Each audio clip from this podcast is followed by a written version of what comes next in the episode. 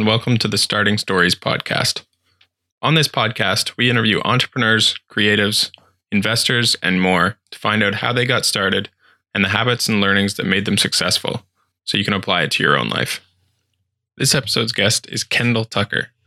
Kendall is the CEO and founder of Polis, the fastest growing data company in the door to door sales space. For nearly three years, Polis has been selling the most technologically robust mobile canvassing app in politics and a variety of corporate industries. Polis has also expanded as a leader in the door to door energy sales space with partnerships alongside the two largest retail energy companies in the country. Kendall is a Forbes 30 Under 30 honoree, and Polis has been featured in Forbes, TechCrunch, The Washington Post, The Boston Globe, and on The Today Show.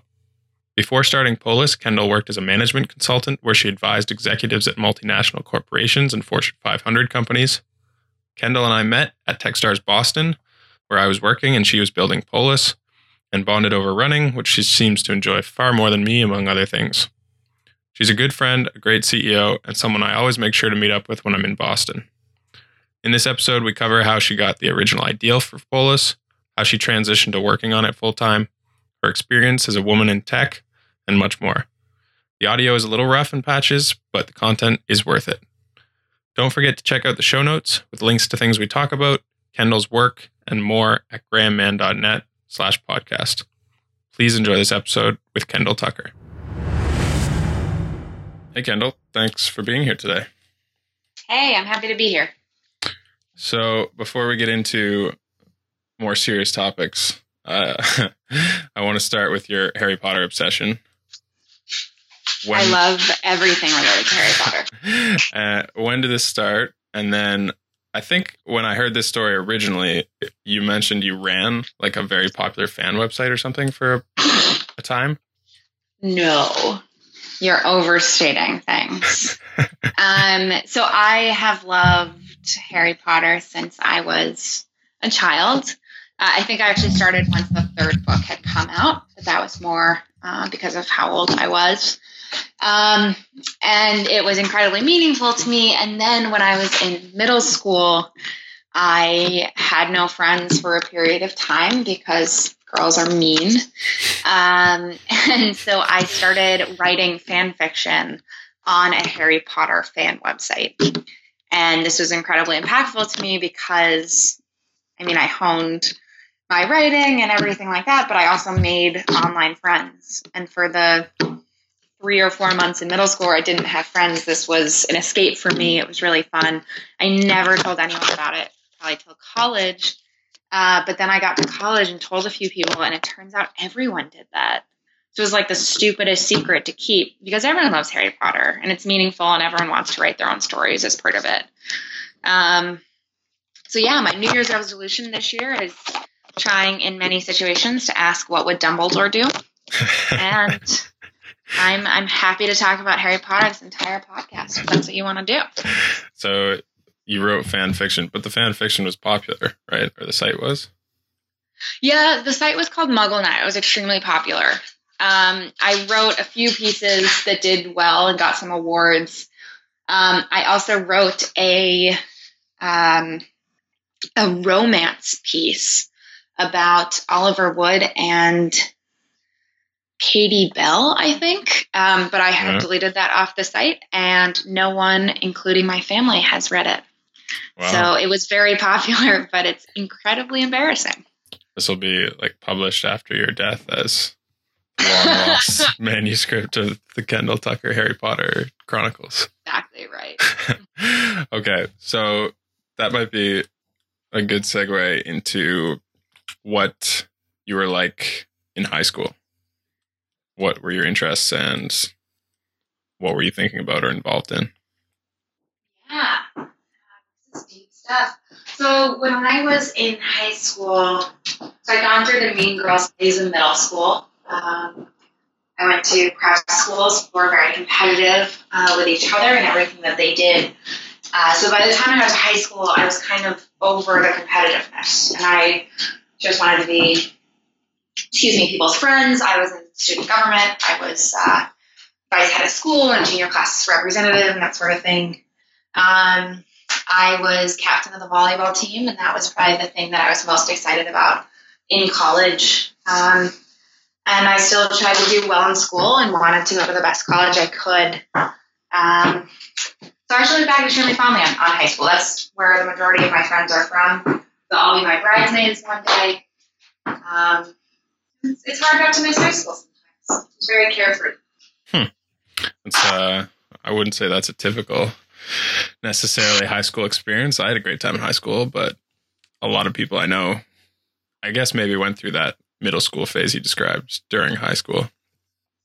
Yeah, I get that. Um, I think it's also hard if you went to a big high school and you were concealing some part of your identity or anything like that. Um, but I went to a, a small high school that was unbelievably accepting of different types of people. So, for example, we had multiple transgender students, and everyone was totally fine and happy with that. Uh, so I think I was really blessed just to go to uh, an open-minded, uh, interesting high school.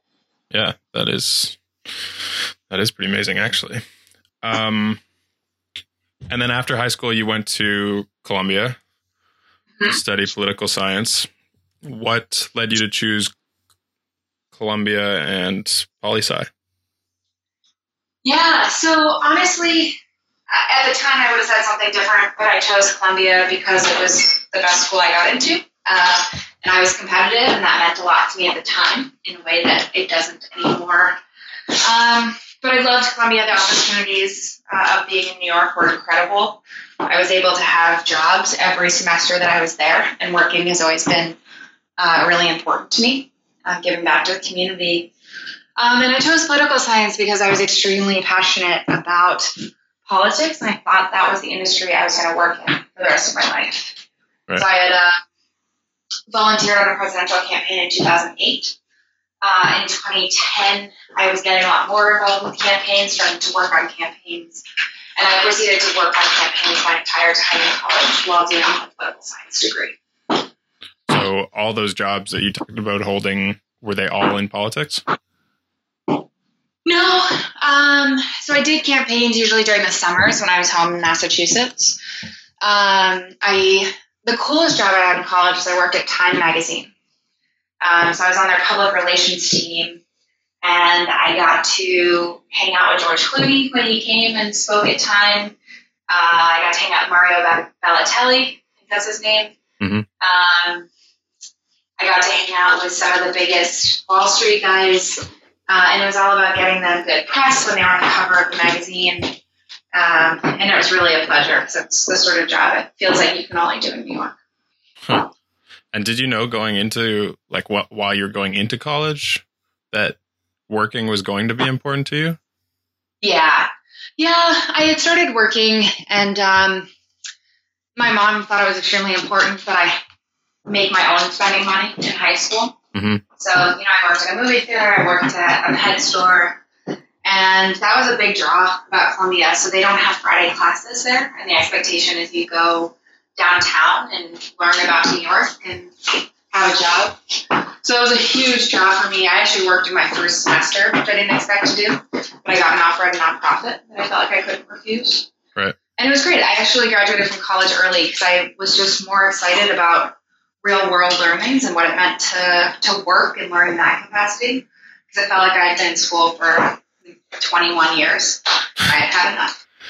And did you have to do anything special to graduate early or Um, not really. I had enough credits to graduate um, just because I had taken a lot of classes uh, each semester. And they told me the only thing they told me is that I wouldn't be able to write a thesis or get honors. And so instead, I wrote um, a senior paper with the professor who I really looked up to at Columbia. And after I graduated, he uh, submitted it for honors and for a thesis without asking me, um, like to surprise me. Yeah. Uh, so I ended up getting honors and Phi Beta Kappa and all that stuff, um, despite graduating early. And I was really, really touched that he did that. Yeah, that's amazing. And you also spent some time at Oxford. Was that while you were at Columbia or that was after? It was. So I studied abroad my junior year of college. It's actually the only year I didn't work because when you're at Oxford, you are not allowed to. Work. Right. Mhm. And what was was that fun. opportunity like? Yeah, it was great. I uh, studied at St. Peter's College, Oxford, which is known as uh, the college that's most accepting to people of lower income backgrounds minorities. So I thought it was a, a really special microcosm within Oxford, which is predominantly uh, wealthy and, and white. Um, and I got to spend my time just studying politics and economics. Um, I had some of the best teachers in the entire world because it was Oxford. And when you study at Oxford, it's actually one on one or two on one tutorials. And so what that means is you meet with a tutor about once a week. A tutor is a professor, and you write a 10 page paper to prepare for the class. And then you read it out loud to your tutor, and they critique you throughout uh, the hour long meeting. And it's just, it's a totally different way to learn and be introspective and study what you actually care about. Uh, it was terrifying my first few weeks there when uh, one of my tutors in particular used to just mocked me relentlessly for being an American. Um, but I left Oxford being a, a much stronger academic, uh, very confident in the things that I cared about, which was uh, still actually a lot of American politics. Um, and then obviously Oxford is also all about getting to know people from all over the world and competing in intercollegiate rowing, all of which I got the chance to do. Yeah, uh, visited some family in Cambridge a few years back, and I remember them describing that method of learning, which I think also happens at Cambridge.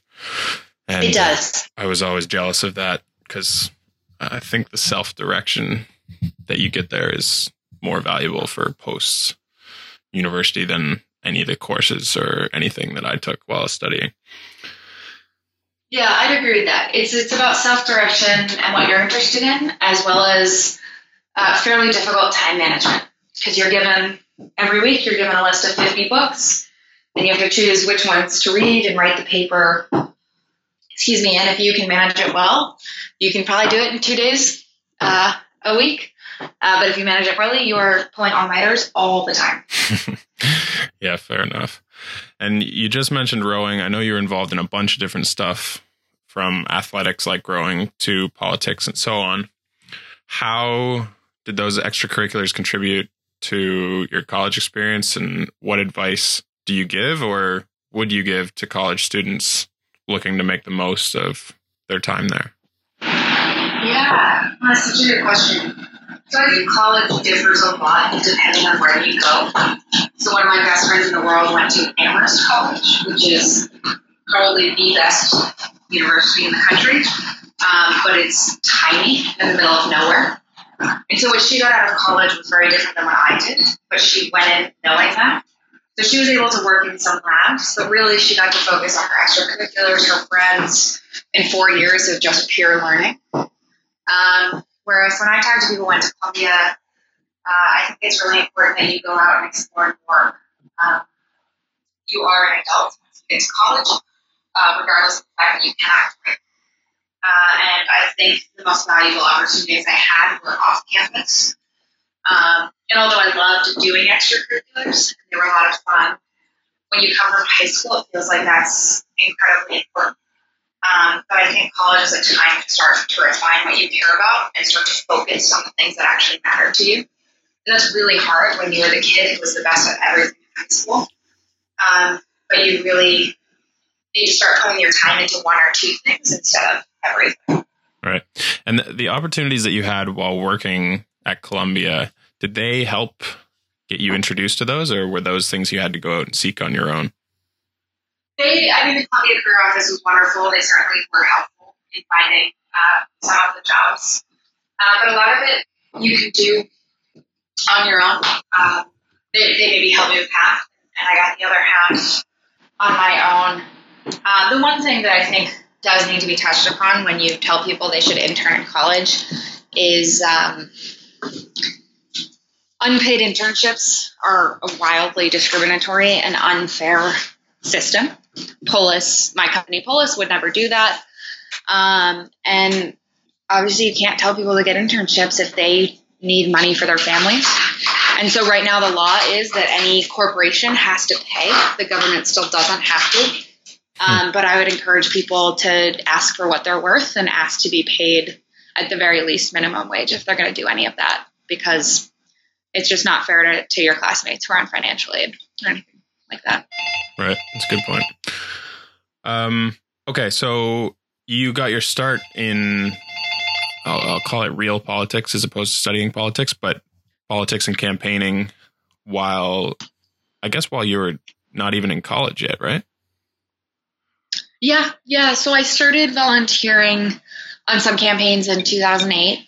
Uh, and so I graduated college, excuse me, I graduated high school in 2010. So I got my start there.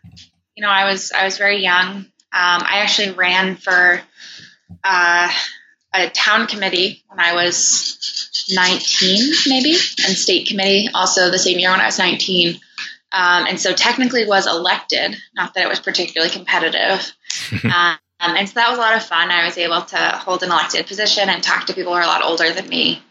Um, so yeah, I started young, and it, it took me a while to um, work my way up and meet people who were actually influential and doing cool things. Um, but if you actually care about politics, you can start extremely young and be a campaign manager by the age of 21. what was your role on the local committee or whatever you got? I guess state committee that you got uh, elected? Yeah, to? so the town committee, the town committee, everyone was the same unless you were the chairperson. So I was a town committee person. Mm-hmm. Um, and the state committee, I was the college add-on delegate. Okay. And so what that meant was I represented college students, and I to get elected, I actually needed the other people on the committee to elect me.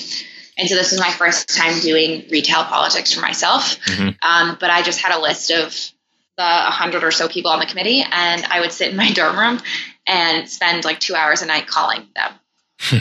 and I would leave messages and I would follow up and I wanted to have a conversation with every single person so they would know who I am and elect me. Right. And then what issues were you working on when you were elected? It is a fabulous question. Um, this feels like years ago. Uh, or what was the focus of the committees in general?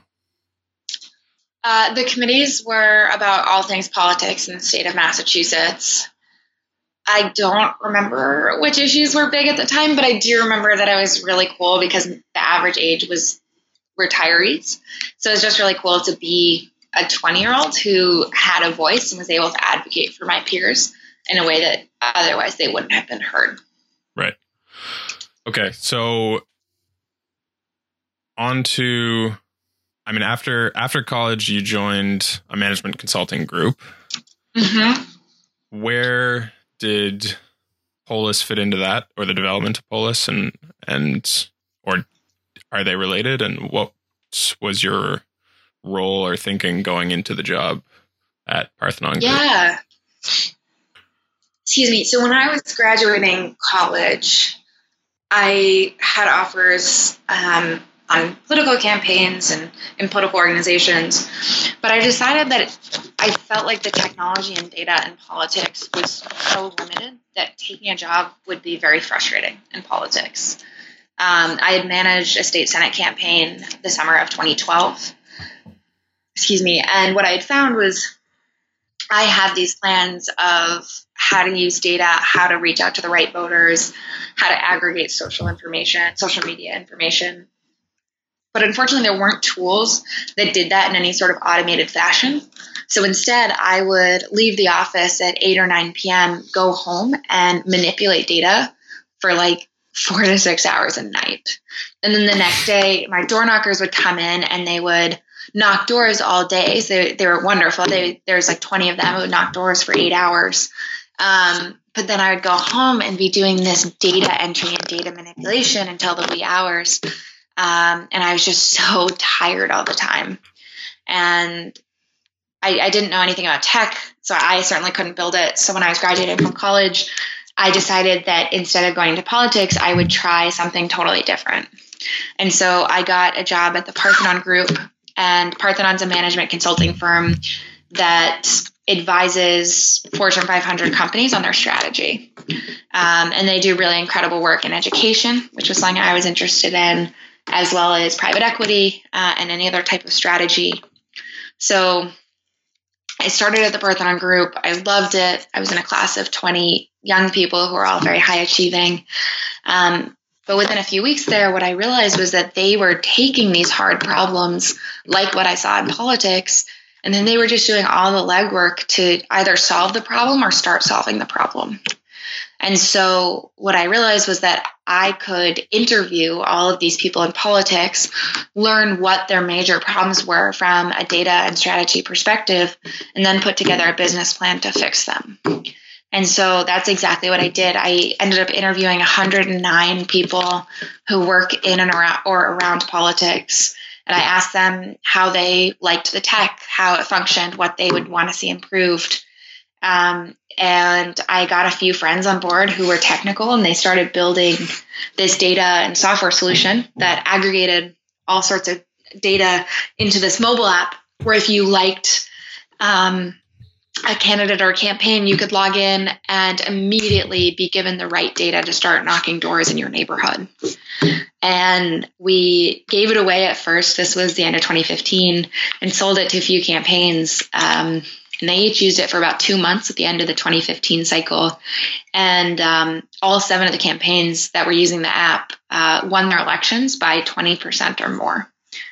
Um, and these were like competitive elections. And so this was just a crazy result. Um, this is the sort of thing you dream about. And so at that point, it was the end of 2015, and I, I felt to myself, like we've, we've definitely got uh, something good coming. And there's a lot of other organizations that are interested. So I left Parthenon um, on really, really good terms with them at the end of 2015. Um, a bunch of those partners have still been involved. Some of them are investors. Uh, I still go there all the time. They're extremely supportive. Um, but yeah, I feel I feel really fondly both for Parthenon and for management consulting in terms of how much it can empower you to to solve other hard problems in your life. Right. A few things in there. Um, the job at Parthenon was that an offer that you got, or how did you get the job originally? How did I get the job originally? I interviewed at a bunch of consulting firms that um, recruited at Columbia. Uh, I actually, this is funny. I got a few offers at consulting firms, and I, I didn't feel super enthusiastic about them. They uh, traveled a lot, and they did just a lot of corporate work. And then uh, a family friend actually works at Parthenon, and he told me about it and how they do all this unbelievable education work and they don't travel too much because company culture is really important to them. And I said, great, like get me an interview. Um, and he got me a first round interview. And while I was there, they were like, look, you seem fine, but we don't really hire out of Columbia. So we're probably not gonna not gonna take you. and because they they they're a small firm, they they generally hire out of like four to six schools. And I was really sad because I had seen the culture and I was so impressed with all these people. Um, and then they called me a week or two later. I may have actually accepted. No, I don't think so. Uh, I was going to say I may have actually accepted an offer at a different firm, but I don't think I did that. I was close to accepting an offer at another firm. They called me a week or two later and they said, "Hey, we have an extra spot. Do you want to come to our um, our long interview day?" and and I said yes, definitely. I got on the next train to Boston, um, and I interviewed with them, and they made me an offer a few days later, and I tried to accept on the spot. Um, and the partner on the phone said, "Hey, you should probably talk to your family and make sure uh, this is actually right, and you can call back and accept later." Um, so I, yeah, I just feel very fondly about Parthenon. Right, and you mentioned you kind of deployed the product initially, and then you had some great results with the elections and the the victory margins. Did you know? Did you have a plan going into that test on when you'd leave Parthenon to pursue it full time, or it was something you realized sort of after you got the results? Um, yeah, I think I already had the plan in place. It was just getting a lot to manage both positions. And Parthenon actually let me go part time to work on Polis, mm-hmm. and they let me work on Polis out of their office because they're the best. Wow. Um, yeah. So, yeah, I already had this plan in place. I think I was already fundraising to some extent. Um, when you're excited about something, or, or at least when I'm excited about something, to some extent, you just want to do it and try. And the worst case scenario is you get another job or you go back to your first job. Um, so it was scary.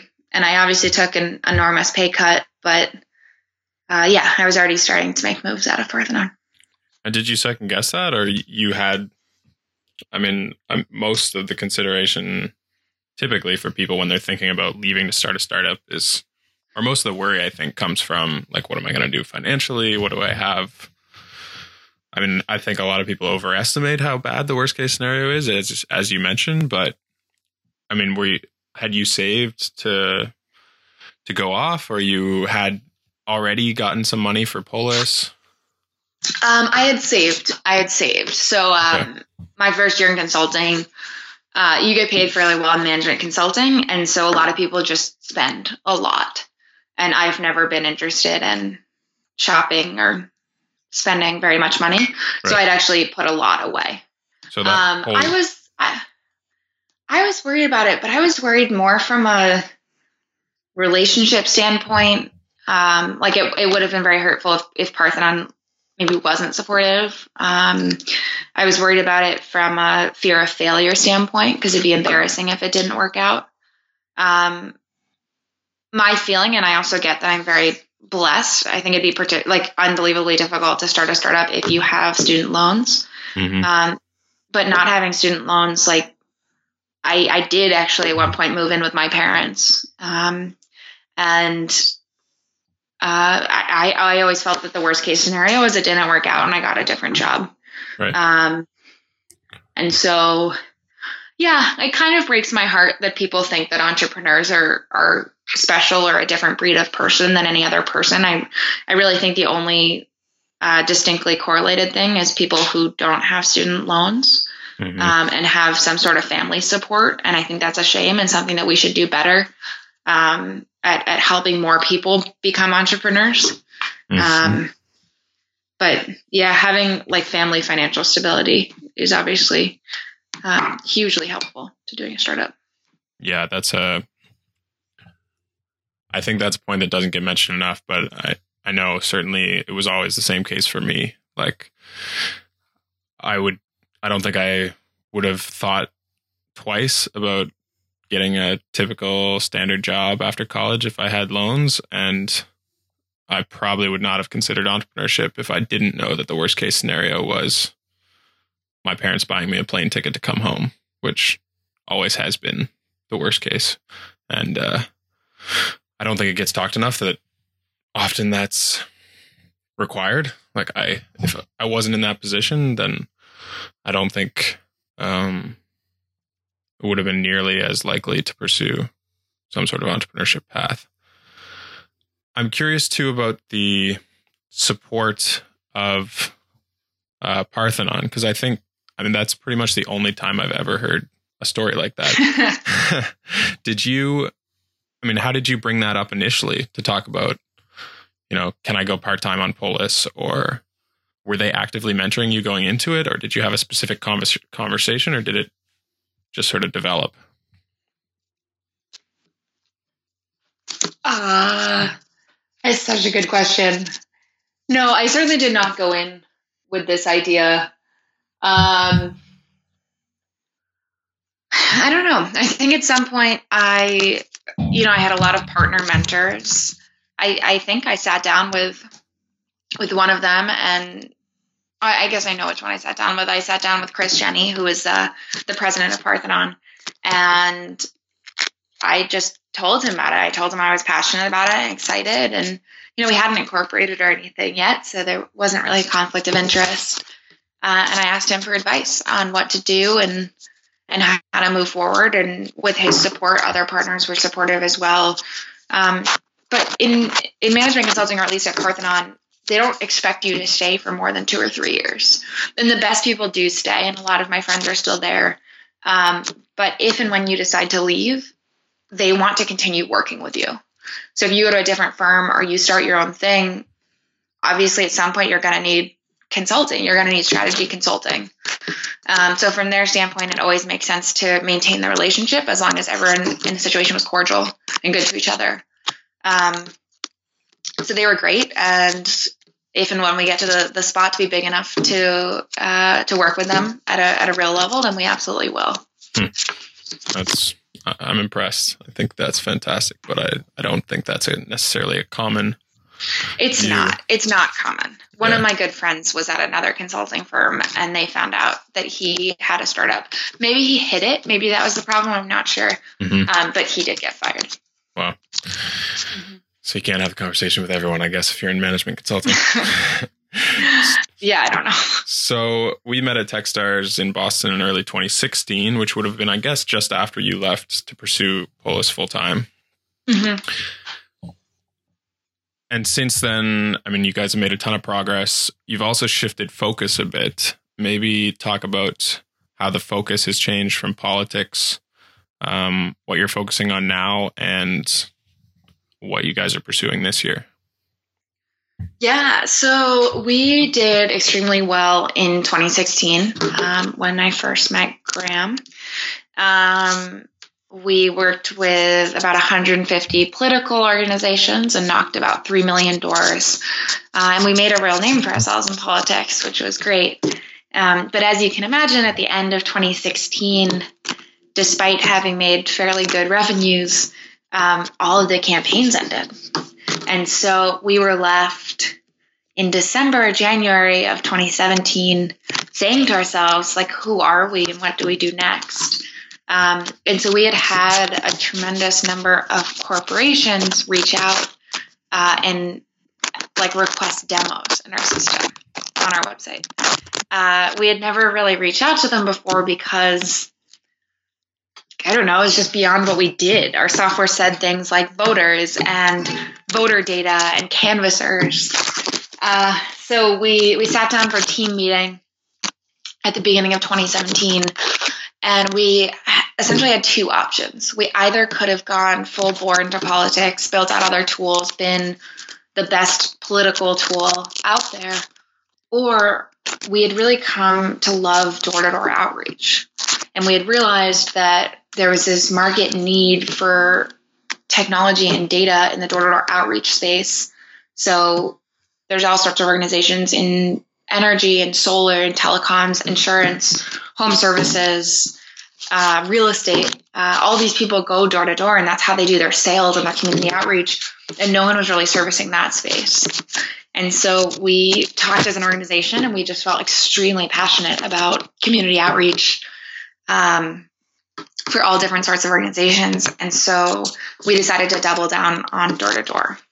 And what that meant was we raised our seed round at the beginning of 2017, and we spent about six to nine months um, rolling out our corporate software.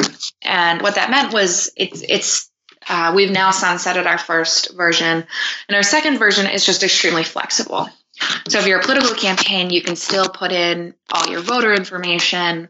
You can still monitor people's party affiliation and their support scores.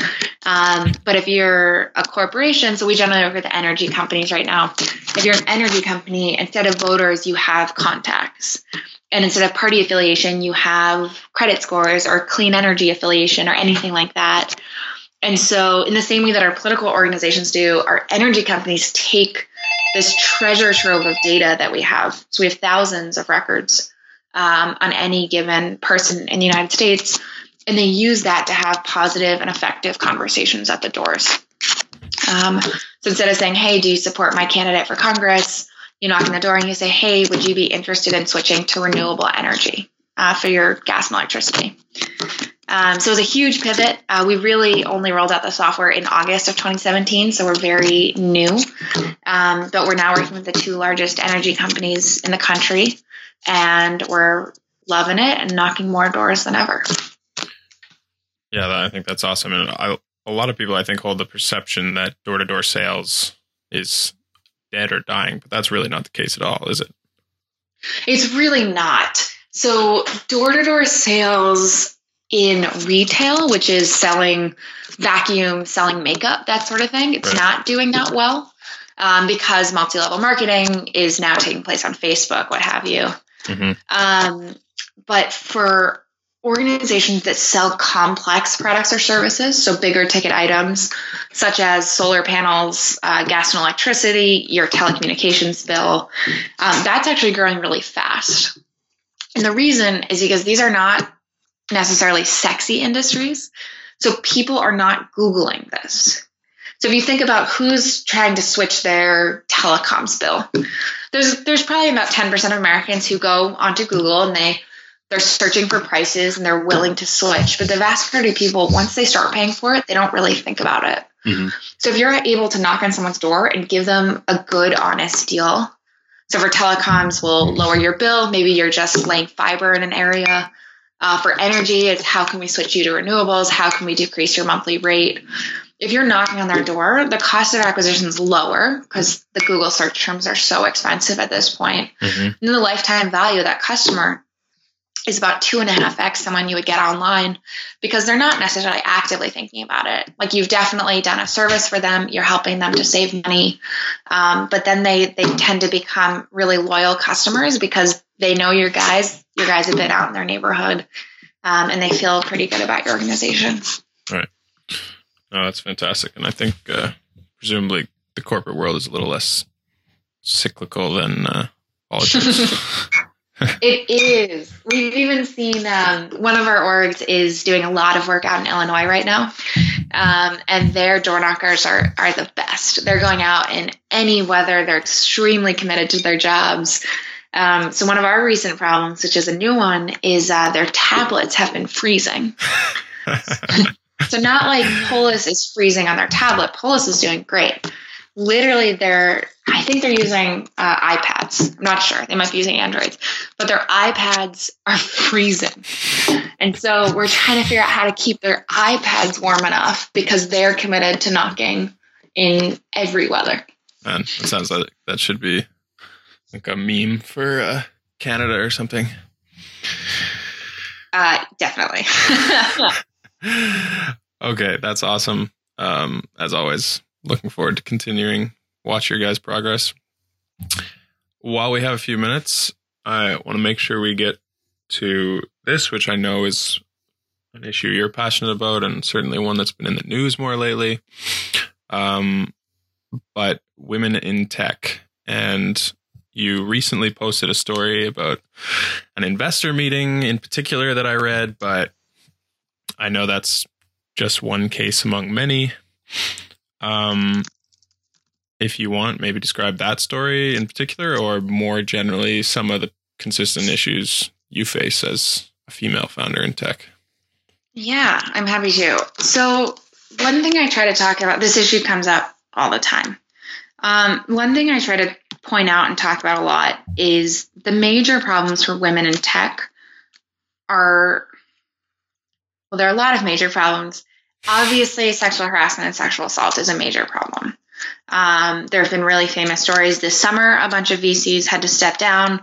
Uh, the founder of 500 Startups obviously had to step down because mm-hmm. of sexual harassment allegations.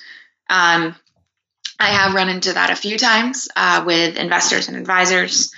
Um, I think what the next step of what needs to be discussed is not just sexual harassment, um, but also just different ways of perceiving and dealing with women that people don't always think about. Um, it's very easy for me to leave a meeting and say, wow, that guy harassed me or was saying something sexual and just completely blackball him.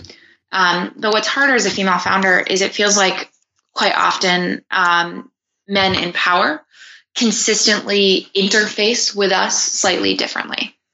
Um, so I met with a, a not one of my investors, but an investor in Boston uh, a week or two ago. And I've, you know, I've heard good things about him. My friends, my male uh, friends really like this guy. And I sat down with him and instead of talking about my business or the things that we're passionate about or what we're working on, he decided to spend about 20 minutes telling me uh, why I'm stupid and everything we're doing is wrong and how I like couldn't possibly understand business.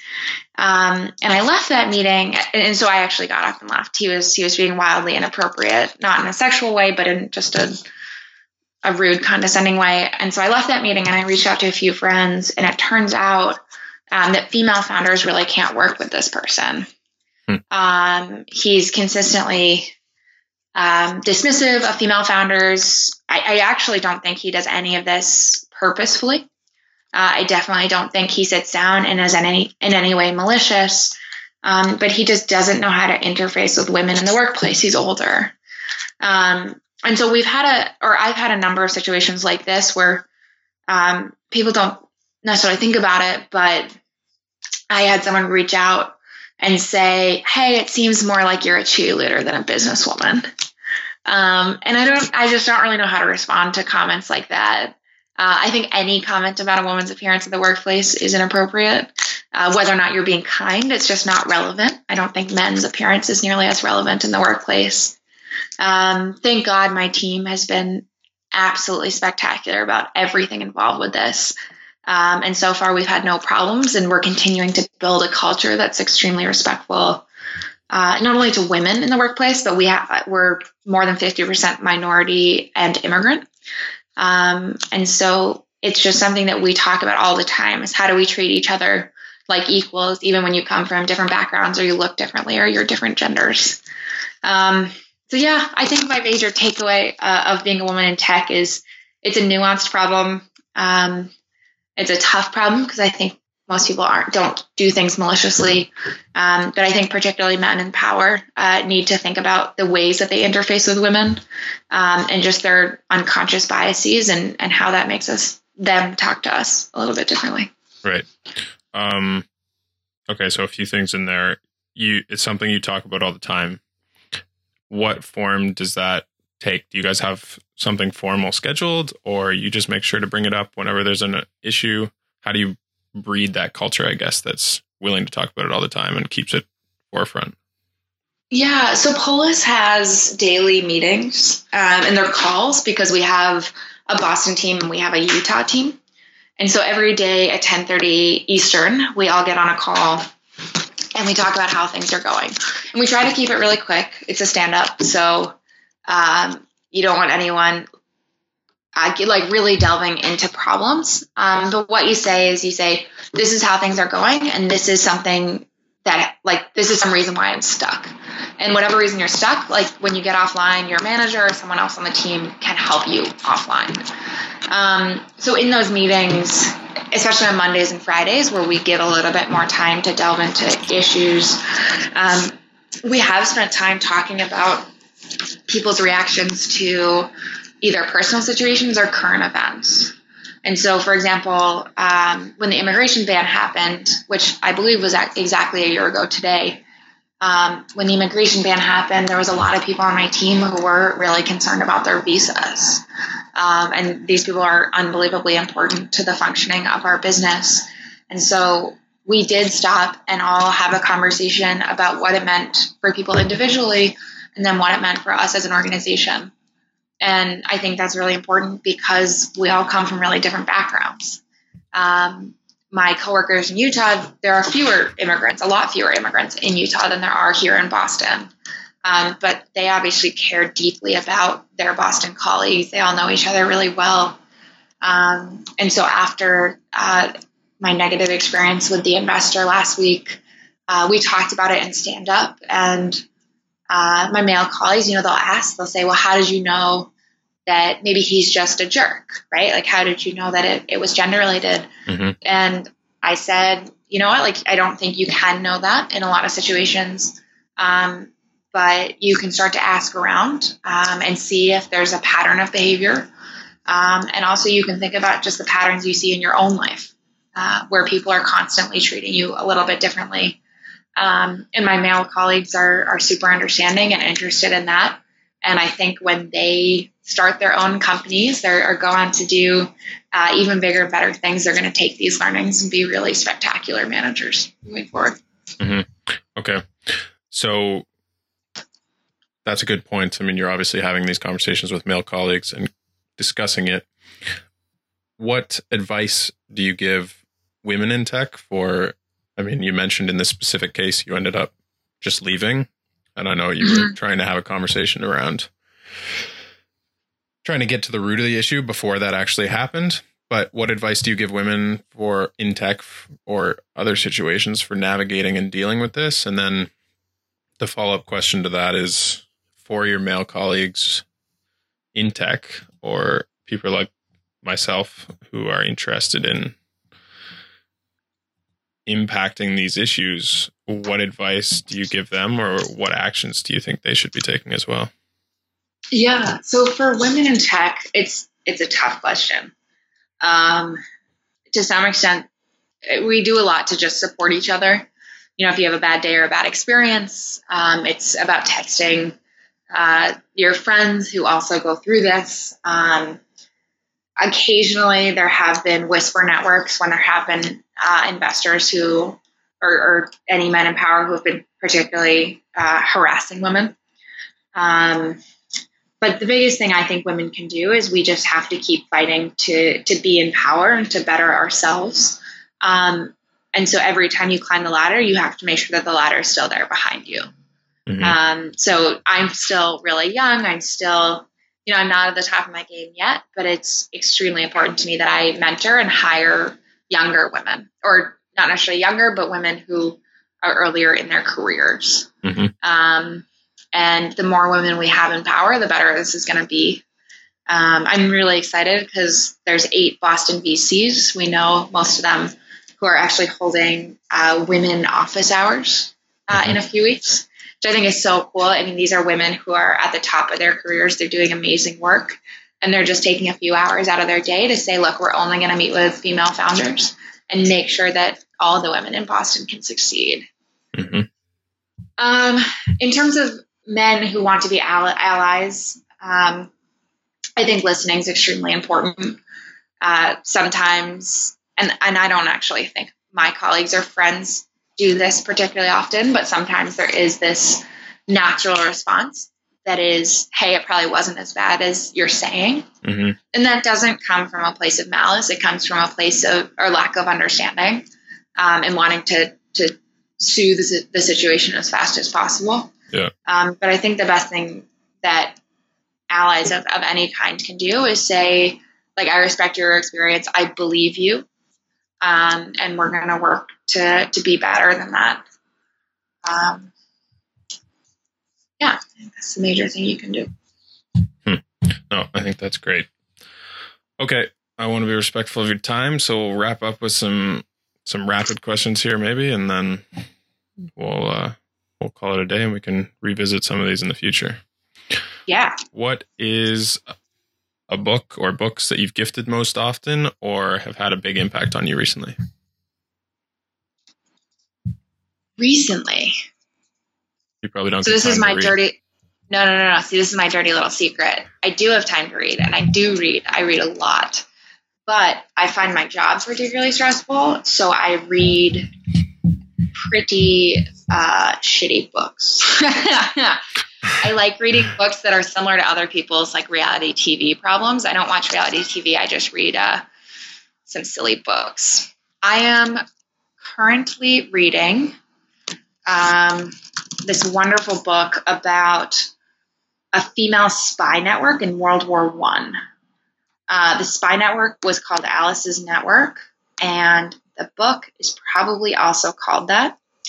I read it on a Kindle, so I'm trying to look what it's called. Not many people would admit to that, you know. Reading absolutely horrendous books. Yeah. Like if you've read Gone Girl or like that quality of book. Yeah. Look, Gone Girl's a great book, and and the author, I would say nothing bad about her. I think her name's Gillian Flynn. Um, that's the level of book I like to read. Yeah. I, so you uh, get lost in that. Yeah, I actually find like I read business books or similarly nonfiction books when I have time to read, like during the day. But once it get past, gets past like a certain time at night, or I want to read before bed, it's usually like novels or lighter stuff. Yeah, I like to read lighter stuff before I go to bed. You know, I'm looking at my Kindle list. The best book I've read recently is definitely American Kingpin. It was fantastic. Cool. All right, I'll check it out. When you think of the word successful, who comes to mind? The woman who founded Spanx. Hmm. Why do you consider her successful? So I believe she's the first female, or the maybe the youngest uh, female self-made billionaire. Uh, her name is Sara Blakely, and she started Spanx out of her basement. She realized there was something that women really needed, but all of the top retail brands were run by men. And so she brought like an early prototype of Spanx to, I don't know, like TJ Maxx or something. Um, and they laughed her out of there. They said women would never wear it. So she started selling it to all of her friends, all of her family. Everyone loved it. Um, and she ended up doing it out of her basement for seven years. Her first big client was Nordstrom's, and now she's one of the most successful women in the world. And I like to read her story just because I know she went through all the struggles and ultimately persevered. Yeah. Wow. How has an apparent failure set you up for later success? Or do you have a favorite failure Always. you like to remember? Always. Every failure. So I think one of the hardest things to do, or one of the hardest things that happens to a startup is when someone announces that they're leaving. And this can be for any reason, whether it wasn't a culture fit or they want to go to grad school or a different job. Um, and this, so I tend, I try not to, but I tend to take this personally. Um, so my team is is very similar to my family. I care deeply about each of them. I really, really want them to succeed at the same time the company is succeeding. Um, so we had a, a senior level developer leave a while ago at this point, maybe six or seven months ago, and I was just devastated for all the reasons uh, said above. Um, but then, you know, we had to scramble, we had to get scrappy and figure out who was going to fill that role as soon as possible. We ended up bringing on a few people to fill that role. Um, and, you know, they, they were like slightly younger guys, a little bit more affordable. That's how we could bring on a few. Uh, and it turns out that these like scrappy younger guys could just roll product much faster. Um, they like had the startup mentality in this unbelievable way I hadn't seen before. And our product has been unbelievable since this happened. We are literally rolling a, a feature every single week. Um, and, you know, I was so sad and I still wish this person nothing but the best. I think this person's phenomenal. Um, but I really felt like it was a failure at the time and it turned into the best thing that's happened to the company. Interesting. In the last few years, what new belief, behavior, or habit has most improved your life? I've been sleeping a lot more than I used to. I used to think that if you were working hard, you were sleeping five hours and working all the time and only take breaks for exercise. Mm-hmm. Um, and I've realized that if you or, or if I procrastinate less, if I'm more focused, um, if I keep my eye on the prize, then I can sleep eight hours and be a generally much happier, more productive person. So I don't feel bad about the fact that I sleep more than everyone else. See, and I, so I'm very passionate about this issue because I think it is, for a long time, it's been like used as a badge of honor when you sleep a tiny amount. Totally. And totally. A, I think people lie either not necessarily on purpose, but I think they lie to themselves about how much they do sleep in a week. Um, so I think people sleep more than either they claim or they believe they do, first of all. Mhm. And second of all, like the science behind it is just so overwhelmingly conclusive that you are like at a small fraction of your like productivity, happiness, um, like mental capabilities when you're sleep deprived that it's I think it's terrible. So I'm glad to hear you say that. and I also love Thanks. sleeping slash napping. So I love sleeping. Yeah. Okay, last one. When you feel unfocused or overwhelmed, what do you do or what questions do you ask yourself to get yourself back on track? That is a great question. Um, so those are kind of different things. If I feel unfocused, I block like every single website. I use an app called Self Control. Mhm. Um, so then, even if I'm on focus, there's nothing fun to do online. So I generally do my work. Um, if I'm feeling like incredibly anxious or, or um, distracted by my stress level, um, what I'll tend to do is write out uh, an email detailing what I'm concerned about, um, and putting it in. I think putting it down in writing is very helpful. hmm Um, with ideally some sort of game plan, and then I'll send it to my board or my colleagues or whoever like needs to deal with that. Um, and it's great because it gives me some reprieve where I'm waiting for feedback. Um, at the same time as the process of writing it down tends to make it a little bit less terrifying. Do you always send it to people, or are there times where you just write it down? I always send it to people. That sounds crazy. I was a I was an only child growing up, and somehow that left me like very very people dependent. I don't like being alone ever. Um, I'm very extroverted. I get my energy from other people. Um, so yeah, I, I think I always send it to people. No, I was just curious because a lot of people write because they find like writing it down on a page is cathartic, but Yeah, I don't, don't do know that. a lot of people that send it off, which is pretty interesting actually. Getting feedback, yeah, and sort of sharing the burden with someone else, or at least getting an outside take, I think is interesting. I think at the very least, I would send it to my partner, which um, it, it's like functionally the same as as not sending it to anyone because we live together and we're extremely close, um, and they don't work in this space. Right. But yeah, it's it's always sending it to someone else. Awesome. Okay, uh, what's the best place for people to find out more about you and Polis and whatever else you're working on? Yeah, I mean, the best place is polisapp.com, which is P O L I S A P P.com. Um, and then feel free to follow me on Twitter or something. Cool. We'll put the link in the show notes. Thank you so much. Pleasure as always. Thank you. You're the best. This is so fun. We'll. Congratulations on all your success as well. Oh, thank you. We'll uh, we'll do this again, maybe hopefully sometime in person. Yes, please. Okay. Thanks. Talk to you later. All right. Talk to you later. Bye bye. Hello, everyone. Thank you so much for listening. I hope you enjoyed this conversation. If you enjoyed the show, please leave a rating and review on whatever platform you're listening on. And don't forget you can find show notes, links to everything we talked about, and more at grahammann.net slash podcast. I would also encourage you to sign up for my weekly email list to make sure you get notified about new blog posts and podcasts. See you next time.